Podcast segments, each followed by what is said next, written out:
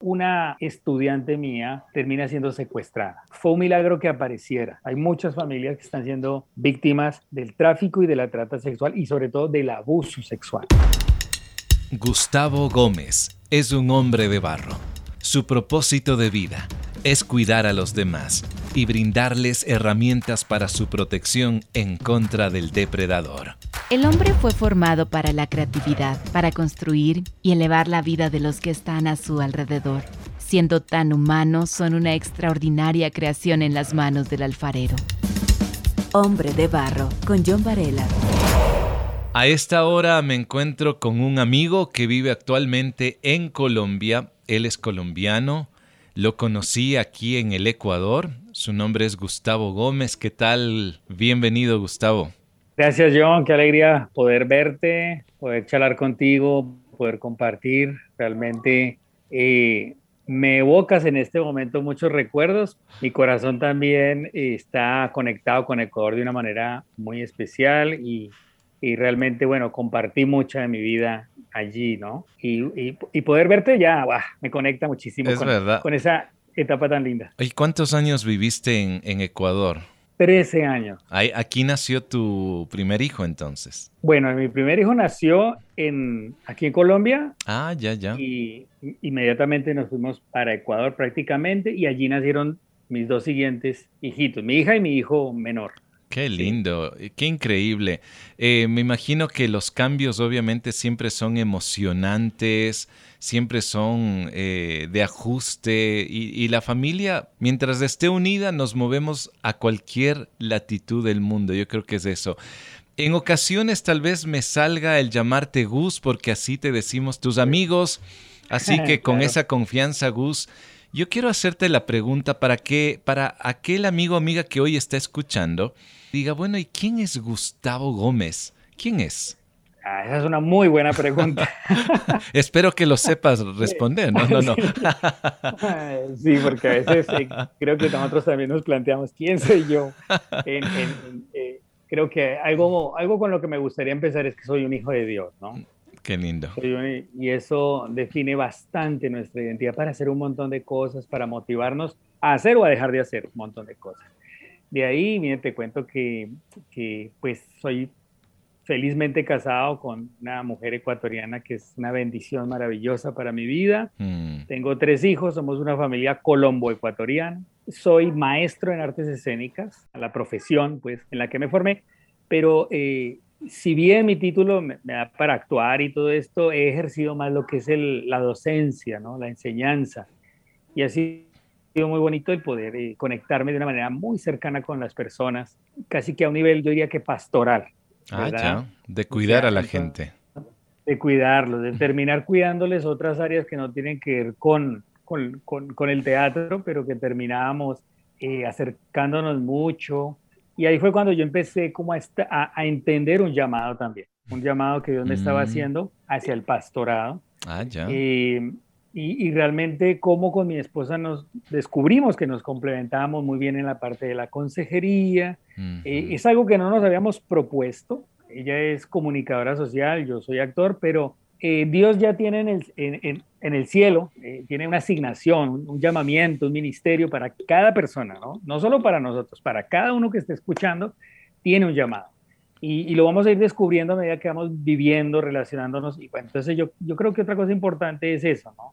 que yo soy pastor, no, no, no mm. diría pastor por, por seminario, por estudios, que bien, estoy llevando estudios a cabo y todo, pero lo importante es pastor por, el llamamiento de Dios. Eh, eh, es que tú lo has dicho muy bien. Uno va tejiendo, eh, más bien dicho, Dios va tejiendo ese hermoso manto o ese hermoso tapiz cuando uno descubre el amor de Dios y Él abre una, un horizonte aún más amplio del que podemos imaginarnos. Tú has estado, como lo mencionaste, vinculado con el arte como actor, también fuiste docente en unos institutos aquí en, en el Ecuador, fuiste maestro de actuación. Si no estoy mal, participaste en unas dos películas. También fuiste director de actuación. ¿Hay algo en tu niñez o de pronto algo en, la juventud que te impulsó para tomar este camino? Bueno, sí había mucha habilidad histriónica y yo me acuerdo que dirigía a mis hermanos y haciendo obras y ellos eran ellos eran mis actores. Ah, no me digas. Pero sí, sí, y tuvimos la oportunidad de presentarnos, fue muy gracioso porque, claro, mis, mis hermanos eran como mis víctimas a la hora del tenían que hacer lo que yo decía y yo aprendía con ellos. ¿Tú eres el mayor o el menor? El mayor. Ah, el mayor con de, razón. De, seis. claro, entonces yo tenía un elenco nutrido. Pero yo, la verdad, no me puse como meta ser actor. Eso fue otra cosa que me, me encontré en el camino. Yo, yo recuerdo que yo quería otro, otro desempeño, otra forma de ganarme la vida y no me fue muy bien en esa parte, en esa área. Mm. Entonces, eh, mi papá recuerdo que me presionaba, estudia algo, pero no te que me quede sin hacer nada. En su sabiduría, en su entendimiento, yo dije, bueno, voy a estudiar actuación, a ver, para que dejes de, estar encima mío insistiendo. Ya. Y terminé haciendo actuación, terminé, terminé ah, cumpliendo con todos los requisitos, acabé la carrera y fue bien interesante porque eh, tal vez si yo hubiera hecho la otra carrera, la que yo soñaba, no me habría conectado con tantas personas y no, había, no habría descubierto el don como lo descubrí. ¿Y qué querías ser antes? Claro, yo, yo quería ser diseñador industrial. Ah, ya, ya, ya. Me gustaba, soy muy habilidoso con las manos. Otra de las habilidades que tengo, que, el Señor me regaló, fue pintar el arte plástico y todo esto. Soy mm. empírico, pero lo hago.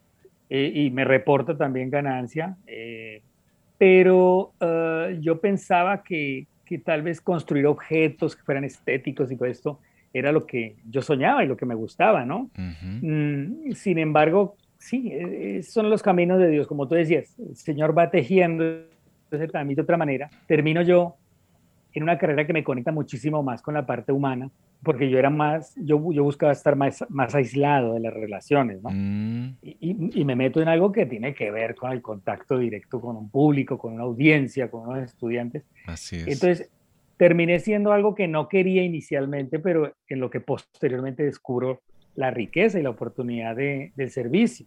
Otra cosa que me pasó, lo comento rápidamente, es que cuando yo empecé esta carrera de la actuación, yo no conocía del Señor. Mientras estuve estudiando, eh, quizás en el lugar más inesperado, donde hago mi decisión por, por el Señor. Mm. Entonces, claro, de una vez lo vinculé al servicio del Señor. No fue fácil, no fue fácil, me parecía muy contradictorio. Yo decía, Dios, ¿para mm. qué necesitas un actor?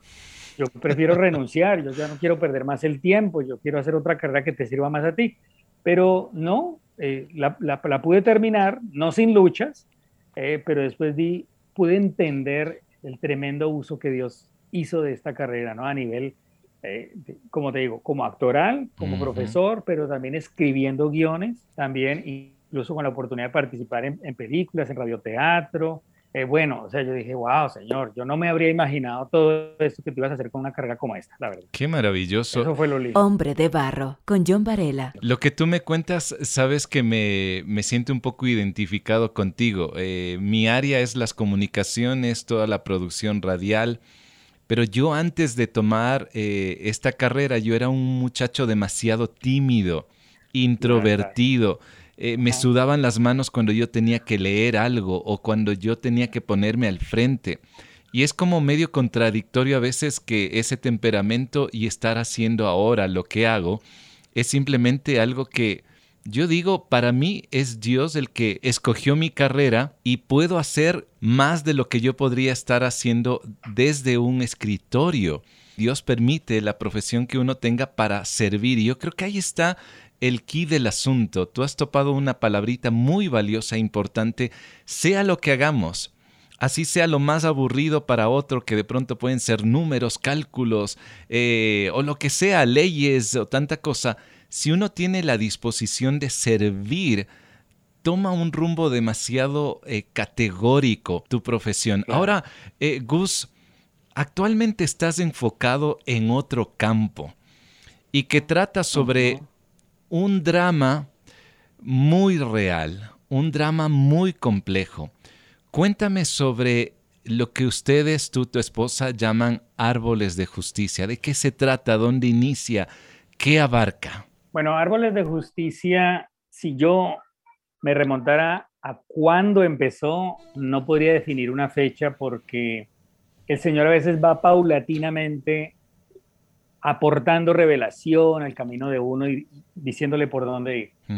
Pero mm, dos eventos muy fuertes. Uno fue el que se nos llamara a ser voluntarios de una fundación eh, y participar con toda la familia, y una fundación que ya trabajaba con una casa de, acogida para mujeres que habían sido rescatadas o adolescentes que habían sido rescatadas. Entonces, el poder tener contacto con esta realidad, enterarnos que eso está pasando, no lo he dicho, pero lo aclaro ahorita, es eh, prevención del tráfico y del abuso sexual. Entonces, enterarnos de este fenómeno y que es más común de lo que creíamos y que las cifras son alarmantes a, nivel, pandémico, no podría decir, ¿verdad? Mm. Pero no se habla de eso. Entonces ya empezó el Señor como a inquietarnos hacia este tema. Como servimos de voluntarios, pudimos hacer un huerto y algunas mm. labores eh, administrativas de enseñanza. Y bueno, eh, justamente estando en esto, una estudiante mía, jovencita, una niña prácticamente, eh, termina siendo secuestrada. Dura tres días desaparecida, un suceso que fue muy doloroso para muchos. Eh, se hizo una cadena de oración inmediatamente y fue un milagro que apareciera. realmente cuando escuchamos más del testimonio de ella nos damos cuenta que Dios metió la mano, pero Desafortunadamente pasaron muchas cosas, hubo muchas heridas, muchas circunstancias, eh, tuvo que vivir eh, esta, esta querida amiga y de una familia cristiana que inculca valores. Entonces ahí empezamos también a darnos cuenta, primero que está más cerca y que eso puede tocar a cualquiera. Hay muchas familias que están siendo víctimas del fenómeno del tráfico y de la trata sexual y sobre todo del abuso sexual. Estalla la pandemia también y con la pandemia vemos que los índices se incrementan de, grooming, de sexting, que son términos que, que se acuñan eh, ya por, por la parte de la comunicación virtual, con perfiles falsos, engañan a niños, adolescentes, a jóvenes y aún a adultos, ¿no? Claro. Eh, y los involucran en, en, este fenómeno. Entonces ya fue cogiendo mucha más relevancia para nosotros mm. trabajar en ese campo, que era un campo prácticamente que no conocíamos, pero que nos dimos cuenta que es muy fuerte y que es muy desatendido, que no existe una conciencia eh, real. Entonces ahí ya nos enrumbamos, eh, armamos el ministerio como tal, digamos, así, vamos a servir con lo que tenemos, empezamos muy empíricamente, luego empezamos a formarnos con fundaciones que ya tenían más experiencia y adquirir conocimientos y a fortalecer las charlas que hemos llevado a cabo. Y esto ha sido pues bueno, eh, para alcanzar a muchas personas realmente y que, han estado muy agradecidas porque han estado cometiendo muchos errores y que esto les, les brinda protección, ¿no? Estaba leyendo que eh, Sudamérica, por desgracia, los índices son bastante altos de, este, de esta clase de, de delitos sobre todo con mujeres adultas. Eso me llamó la atención y que en Centroamérica la mayoría de estas víctimas son niñas y adolescentes. Eh, este primer año que ustedes ya están formalmente establecidos como árboles de justicia, ¿qué realidad has podido observar en las niñas y jovencitas? Los factores que más propician que, que las jovencitas caigan en abuso, o el número uno es la familia. Mm, cuando la familia no está bien constituida, cuando no ofrece eh, el amor, la aceptación que, se requieren, la afirmación de la identidad que se dan dentro del hogar, eh, estas personas prácticamente son mucho más vulnerables. Entonces, uno de los primeros elementos que hemos visto es eh, que necesitamos familias más saludables. Y dentro de las familias necesitamos hombres, varones, que estén haciendo eh, su labor de ser ese ejemplo, que estén afirmando identidad, que estén conduciendo su hogar a una sujeción a Dios. Entonces, ese es un factor muy fuerte. Hemos visto, obviamente, la pobreza, eh, la migración que estamos viendo tan eh, a unos niveles tremendos, ¿no? Ahorita las noticias hablan de personas de Haití que desesperadamente ponen en riesgo su vida para pasar, los propios centroamericanos hacia, hacia Norteamérica, de Venezuela, eh, en las fronteras, eh, que son lugares, son focos de, de, donde los eh, depredadores sexuales están ahí al acecho de la necesidad, de la pobreza, mm. de la ignorancia. Otro también elemento muy importante es la ignorancia, ¿no? A veces que una persona de un buen renglón social, de una familia cristiana, caiga en eso es porque tiene ignorancia en relación a, cómo, cómo están operando estos criminales, ¿no? Sí. Y es un fenómeno tan grande que está por debajo del tráfico de armas, de drogas y sigue ya el tráfico humano, o sea, en cuanto a recursos. Qué increíble. Mueven demasiado dinero. Esto es lo que hemos visto, que más está afectando, pero definitivamente otro factor es la, el nivel de facilidad en cuanto a la comunicación virtual, pero que no existe una educación mm. o un protocolo de seguridad, porque ahorita es facilísimo hoy en día meterse en una computadora, todo el mundo tiene un celular conectado a internet y llega demasiado material, demasiadas cosas, pero no hay protocolos de seguridad, no los hay. Entonces, parte de nuestra labor es educar, mira, si vas a usar esta tecnología, que es lo más seguro, eh, ten en cuenta que hay amenazas, que hay peligros y que lo puedes utilizar, pero con, de esta manera más segura. Hombre de Barro lo puedes escuchar en www.radiohcjb.org y por Spotify. Gus, tú eres papá, eh, tienes a un adolescente, tienes todavía otros dos hijos que son pequeños. ¿De qué manera el conocer esta realidad a ti como padre te ha hecho de pronto más cuidadoso y a la vez más sensible el ver las realidades de otros hogares. Claro, definitivamente estar en esto, aprender de esto, me ha hecho reflexionar mucho, me ha hecho ver los errores que yo mismo he cometido en muchas ocasiones, eh, porque los estamos cometiendo todos y lo vemos como algo normal. Y no porque algo sea normal, digamos, quiere decir que es saludable o que es conveniente yo como padre sí me he vuelto muchísimo más, eh, ¿cómo decirlo? Primero he instruido a mis hijos, les he explicado lo que está pasando en las redes, me he sentado con ellos a hablar, les he, les he mostrado en cada oportunidad que ellos me dan contándome cosas de sus compañeros, les hablo. Entonces ellos, eh, gracias a Dios, ya son como sagaces a la hora de, enfrentar la tecnología o los amigos, ¿no? Y creo que tenemos que enseñar esa sagacidad a nuestros hijos, ¿no? Algunos dirían el término malicia. Bueno, sí, también sirve en el sentido de que estar apercibidos de que hay un mundo malo, malo, Que, quiere, que quiere hacerles daño. Otra parte, establecer protocolos de seguridad en casa. El computador tiene que estar visible para todo lo que estamos haciendo, ¿verdad? Y, por ejemplo, nunca borramos el historial. Todos tenemos que estar mirando qué es lo que estás viendo y yo también tengo que ser un ejemplo de que ustedes pueden mirar lo que yo estoy viendo. Un libro abierto. Exacto. es transparencia. Eh, si hay algo que no entendamos, si algo nos sorprende, que no nos gustó, que podamos ser una fuente de información fiel para nuestros hijos. Les decimos las cosas por su nombre. Les enseñamos sobre sexualidad. Yo sé que a los papás nos da como mucho susto en señales de sexualidad, como que esperamos, ay, le damos vueltas al asunto. A veces nos ponemos con metáforas que los confunden más. Eh, no, las cosas se tienen que decir claras y con nombres, porque eso los va a proteger a ellos, realmente. Y eh, una cosa que personalmente aplicamos con mi esposa, no les damos celular a nuestros hijos, no les damos celular. Consideramos que ellos no, no tienen el nivel de madurez y entendimiento para manejar un celular. Yo sé que el, argumento es, bueno, pues yo quiero saber en dónde está, yo quiero que, se, me puedan llamar. Bueno, existen artefactos que pueden permitir localizarlos o celulares probablemente que no tienen conexión a internet y que los pueden localizar o nos pueden llamar si ese fuera el caso. Claro.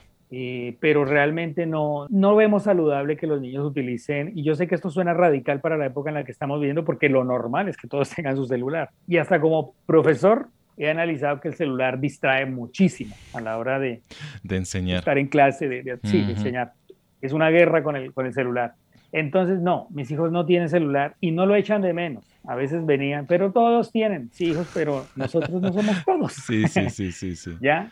Bueno, eso para mencionarte algunas de las prácticas saludables que hemos visto con ellos. Ellos ya no extrañan tener celular, no se les mm. hace raro. Se los prestamos y tienen que hacer tareas, es visible lo que están haciendo y estamos con ellos. Y creo que eso es muy importante como papás, hay que estar con ellos. Yo sé que somos una generación muy ocupada, que tiene que producir recursos, que tiene que muchas actividades, pero nuestro primer ministerio ineludible es nuestra familia. Sin duda nuestra alguna. primera ocupación es la mm. familia. Dios proveerá para el resto de cosas, pero nuestros hijos va a ser lo primero sobre lo que demos cuentas. Tienes la razón. Lo, en lo que mm. tenemos que estar ahí. Ya nos has dado algunos tips, pero también nos hablaste de, de estas niñas jovencitas que por desgracia han caído por ignorancia, porque han sido secuestradas, por esa falta de núcleo familiar. ¿Se puede saber de algún caso de, de alguien de ellas que ha salido y qué se hace luego por ella? Sí, sí hay personas que han salido, pero yo debo ser honesto, no es fácil, toma mucho tiempo. Realmente es una herida tan profunda que atraviesa el ser humano, espíritu, alma y cuerpo, lo parte por la mitad. Wow. Entonces van a quedar consecuencias por toda su vida. O sea, apartamos de eso, por no por largo tiempo, por toda su vida. Aquí lo que tenemos que ver es lo que hace la persona con su experiencia. Si esto no lo sabe canalizar, va a destruir muchos aspectos importantes de su vida. Por ejemplo, su sexualidad con su esposo puede verse afectada o va a ser afectada, con sus hijos, qué les va a transmitir, etcétera, etcétera. Es cómo se va a relacionar con, socialmente nada más, cómo, cómo, cómo va a interrelacionarse, va a ser afectado. Entonces, aunque han salido, eh, sí hay que ser objetivos, eso va a tomar tiempo y recursos. Eh, lo mejor es ir a, especialistas eh, que incluso estén en, no, ni siquiera solo en el ramo de la psicología, sino especializados, lo ideal, en este tema, ¿no? Cuando una persona ha tenido que afrontar esta situación que ha sido o ser comerciada, o ser ultrajada, o haber sido filmada, porque también les filman, suben sus videos, que es, esta es otra consecuencia que también tenemos que ver, que cuando se sube el material, ese material eh, prácticamente se, riega, se riega. y recuperarlo es, por no decir imposible, es muy difícil y tiene unos trámites legales, y, en fin, ¿no? Entonces estamos viendo eh, la familia tiene que ser muy comprensiva, tiene que estar apoyando a la persona. Esto fue algo que le pasó a la familia, no solo a ella. Pues es tan, tan fuerte que nos pasó a todos. Hombre de barro, originalidad en sus manos. ahorita que topas el tema de la familia, ¿qué debería ser la familia ante esta realidad? No, no solamente como prevención, sino, ok, esta experiencia vivió de pronto mi hija, mi cónyuge, mi hermana ¿Qué debo hacer yo como papá, como hermano, para que no se sienta acusada o u observada? ¿Qué, ¿Qué debería hacer la familia? La familia toda tiene que entrar prácticamente dentro del proceso de sanidad y de terapia, ¿no? Porque uno como papá se va a evaluar, uno se va a sentir culpable, la mamá se va a sentir insuficiente en su labor, y hasta los hermanos, ¿no? Van, van a pagar ahí consecuencias. Entonces, prácticamente toda la familia tiene que entrar, ser consciente de que todos fuimos afectados y todos tenemos que entrar en un proceso de, terapia y de recuperación. y tenemos sí que apoyarle, no, no, no vamos a, hacerle sentir culpable. Pudo haber cometido errores, pero ya no, ya no vamos a señalar como que es culpa de, ¿no? Ya sucedió, sino que tenemos que em, digamos, verbalizar lo que pasó, buscar cómo sacarlo. Y después está el proceso de cómo hacer algo con eso. Muchas veces eh, el sufrimiento que yo haya podido tener en la vida puede ser canalizado o utilizado para evitarle a otros el mismo sufrimiento, el mismo recorrido, ¿verdad? Mm. El poder ser una voz autorizada, una voz con autoridad, porque me pasó, ¿cierto? Entonces va a ser una voz más escuchada que no te pase a ti. En ese sentido, en Dios, nuestro dolor, nuestras experiencias más, más traumáticas, más dolorosas, pueden cobrar un sentido de ayudar a otros y de entrar en un proceso también de sanidad en ese sentido, de, hallarle una razón de ser al sufrimiento también. ¿no? Mm. Gus, me imagino que eh, hay ciertas experiencias en las que la chica, la mujer, ya no puede volver a su entorno familiar porque tal vez el entorno familiar tal vez podría ser una amenaza. Ahora, Gus, tú hablaste de errores que estamos cometiendo dentro de casa sin darnos cuenta. ¿Cómo prevenir desde casa para que nuestras hijas, hermanas, de pronto incluso a nuestras propias amigas, se les pueda decir estas recomendaciones para que no les pase algo similar? Sí, mira, bueno, tú mencionaste un punto clave. A veces el hogar puede ser un el peor, el, hogar puede ser el peor lugar para estar, lo que mm. quise decir, ¿no? Es cierto, porque eh, a veces los, los, casos de abuso, y de acuerdo a las estadísticas, se dan más con familiares que con extraños, ¿no? Entonces, eh, quería mencionar esto porque sí es cierto, a veces toca acudir a la autoridad, toca denunciar cuando sabemos el caso. No denunciar y ver qué está pasando es hacerme participante de ello también. Así es. Tengo que conocer los números eh, de la autoridad para poder denunciar el caso y para solicitar ya una intervención ya a nivel eh, policial, judicial, bueno, etcétera, ¿no? De una autoridad competente, sí es cierto. Eso por un lado. Por la, por la parte que me, que me decías, que me preguntabas, de la prevención, que es, es lo mejor que puede haber, es desarrollar un entorno sano en el hogar en donde realmente podemos hablar de sexualidad sin tapujos. Que cuando ellos no encuentran que pueden hablar con, de, un tema como la sexualidad, cuando lo, lo vetamos, la curiosidad va a seguir. Y ellos van a seguir buscando y es facilísimo encontrar fuentes contaminadas para satisfacer su curiosidad. Entonces, primero que todo, que ellos puedan ver que la sexualidad es buena, es una bendición, es muy bella, pero que es funcional dentro de un tiempo y un entorno adecuado. No estar animando a los niños o a los adolescentes a tener relaciones de noviazgo, porque en realidad el noviazgo es una preparación para el matrimonio, no es para estar experimentando y, lastimando corazones y el propio, ¿no? Afirmar la identidad de ellos es importantísimo. Por eso me gustó empezar diciendo, soy hijo de Dios, porque si ellos tienen claro, son hijos de Dios. Entonces, eh, cuando se afirma la identidad, y qué mejor que nuestro padre y nuestra madre que están ahí para afirmar quiénes somos, yo no voy a permitir que venga otra persona a lastimarme y no voy a buscar llenar vacíos emocionales en otros lados, porque los depredadores sexuales se fijan en los vacíos emocionales para caerle y hacer víctima a la persona. Entonces, prácticamente en el hogar está lo más, la acción más poderosa que podemos hacer de prevención. Eh, cuando todas las necesidades emocionales están llenas de la persona, el amor, la aceptación y la aprobación están en la persona, ella no tiene por qué ir a mendigar afecto a otro lado, ella no tiene por qué ir a pedir validación ni afirmación. La parte tecnológica es tener protocolos, eh, ponernos de acuerdo, ¿por qué no tienes celular? ¿O por qué vas a tenerlo de esta manera? ¿Por qué vas a tener el computador así? Eso de tener televisores o computadores encerrados en el cuarto de cada uno es un peligro. Lo digo como papá, es un peligro, hasta para uno, hasta para uno. Eh, algo, algo que no quiero que se me escape y que me vino en este momento, en la parte preventiva que tú decías, los niños nos dan muchas ocasiones de hablar sobre sexualidad, muchas. Uno se siente en el comedor y ya ellos ya vieron una novela, ellos ya vieron una, un video, ellos ya vieron... Desafortunadamente estamos en una, en una sociedad hipersexualizada. Totalmente. ¿No? Entonces, como nos están dando tanta ocasión, una de las formas es que hablemos del tema, ¿no? No pospongamos el tema. A veces tenemos la mentalidad, un día habrá una gran charla en la que les voy a explicar todo, ¿no?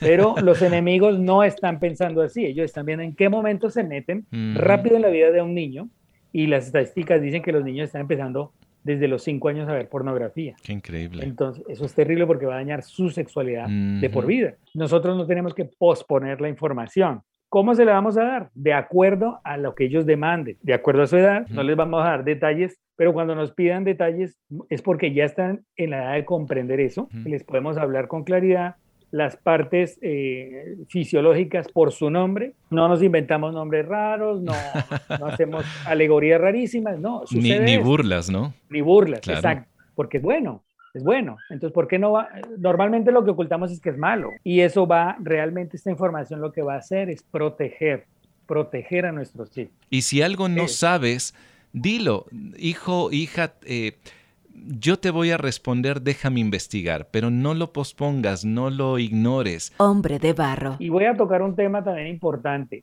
Si queremos una vida saludable en nuestros hijos, nosotros también tenemos que tener una sexualidad sana, ¿verdad? Para poder impartir eso. Así es. Si nosotros, por ejemplo, tuviéramos, estuviéramos luchando con la pornografía, es importante que resolvamos ese tema y no esperar que nuestros hijos vayan por una senda recta cuando nosotros no hemos podido andarla.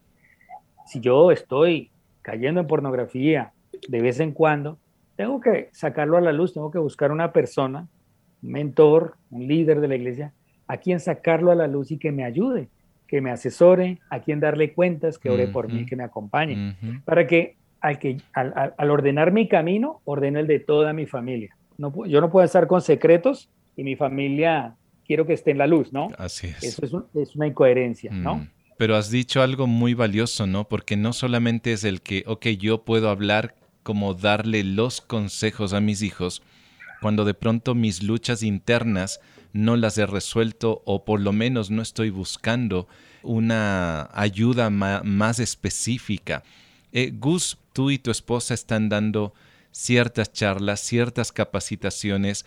¿Cómo podemos contactarte si alguien quiere tener una charla contigo o de pronto hablar de estos temas de una manera un poco más amplias? Claro, con muchísimo gusto. Hemos llevado a cabo varias, varias charlas en ese sentido pueden hallar por Facebook en la página Árboles de Justicia. Pueden ver algún material, algunos videos, eh, algunos mensajes y también pueden contactarnos para poder ofrecer charlas que pueden ser a niños desde la más temprana edad, a los jóvenes, para los adultos y también para los matrimonios. Gus, ha sido tan valioso conversar contigo, eh, recordarte que tú puedes encontrar más material o mayor contacto con Gus a través de redes.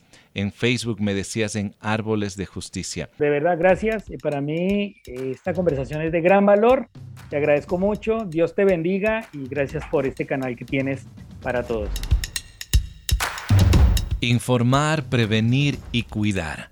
Fueron palabras que se repitieron varias veces en esta conversación. Si experiencias negativas han tocado la vida de los tuyos, busca una red de apoyo que levante tu mirada y camine contigo. Hombre de Barro es un podcast que busca inspirar y desafiar a través de las historias de vida. Gracias por escuchar y también gracias por compartir con otros este audio. Puedes escribirme y seguirme a través de Facebook e Instagram como John Varela. La próxima semana tendré a otro hombre de barro. Hasta pronto. Hombre de barro con John Varela. Hombre de barro es una producción de HCJB.